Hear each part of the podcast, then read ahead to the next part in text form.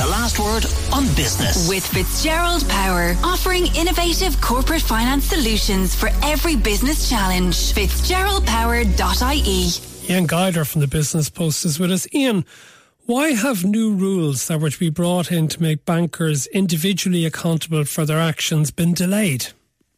Well, Matt, there is a year delay coming in because what the central bank are pointing at is they apply to very senior people on the board of banks, but these non executive directors may only work part time a couple of days per month. And that may be unfair on them to take responsibility for the actions of individual things that the bank gets up to when they're not in there every single day. Now, these rules have been in the works for a number of years. They were first planned on the back of the tracker mortgage scandal when it turned out that not a single bank official could be held accountable, that the institutions would pay fines, and it was decided look, we're going to have individual people who work for banks take personal responsibility and liability for particular areas where they have control. It would apply to very senior people, including, as I said, non executive directors, people who are on the board should know exactly what is going on when they sign off on the accounts and everything else. But lots of companies across the country in financial services telling the central bank, well, look, this is all very well and good, but these people, as experienced and skilled as they are in financial services, just don't have oversight of every single thing that is happening because they're only working a couple of days per month or a couple of days per week. And therefore, the central bank is delaying these new rules for a year. Something else to do with the central bank. Its Governor Gabriel Makhlouf today indicated that we may not be at the peak of the interest rate cycle. Why is he giving us that scare?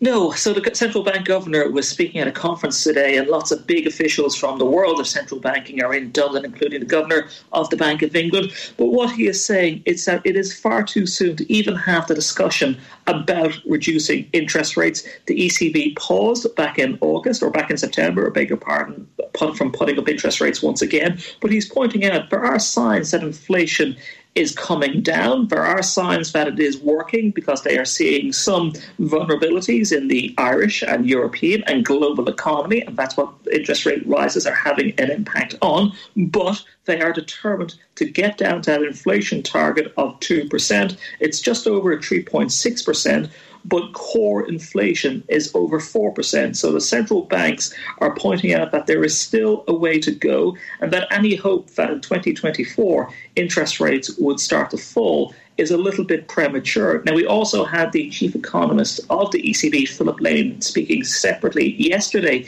in an interview with Latvian television, and he says there is still a long way to go before they could even have a discussion about reducing interest rates. And there are some people that even think there could be a further hike in December, despite that inflation figure looking like it's going in the right direction, and despite clear signs that there is now an impact on the European economy. We've seen Germany go into recession. We've seen our own economy in the past three months struggle a little bit but they are determined in the ECB and all of their board members and governors are determined, despite the impact it's having on people's finances and creating stresses and vulnerabilities in the economy, they are not going to reduce interest rates anytime soon.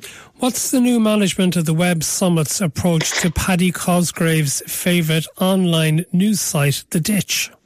While they're cutting off funding to it. Paddy Cosgrave, through the Web Summit, had promised the ditch 1 million euro in funding over a five year period.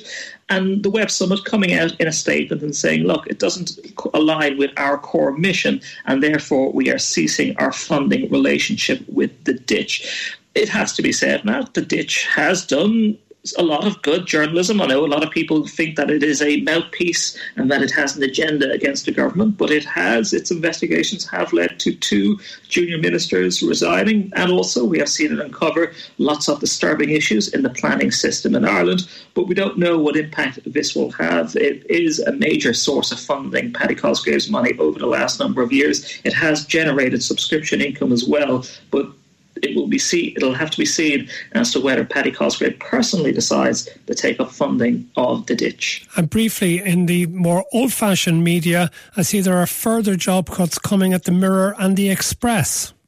Yes, the company that owns them is called Reach PLC, and today they announced a further cost cutting plan that will see 450 jobs grow across its entire titles, and that may include its operations here in Ireland. In addition to the Daily Mirror, the Star, and the Express, it also owns dozens of local newspapers in the UK, and it's responsible for an awful lot of websites that people criticise that they're unreadable given the amount of ads, but they are pointing out in Reach that they have to continue on this trend of reducing their costs to keep their profits growing so that they can invest in journalism. Thank you very much for that. Ian Guider, columnist with the Business Post. The Last Word with Matt Cooper. Weekdays from 4.30. Today FM.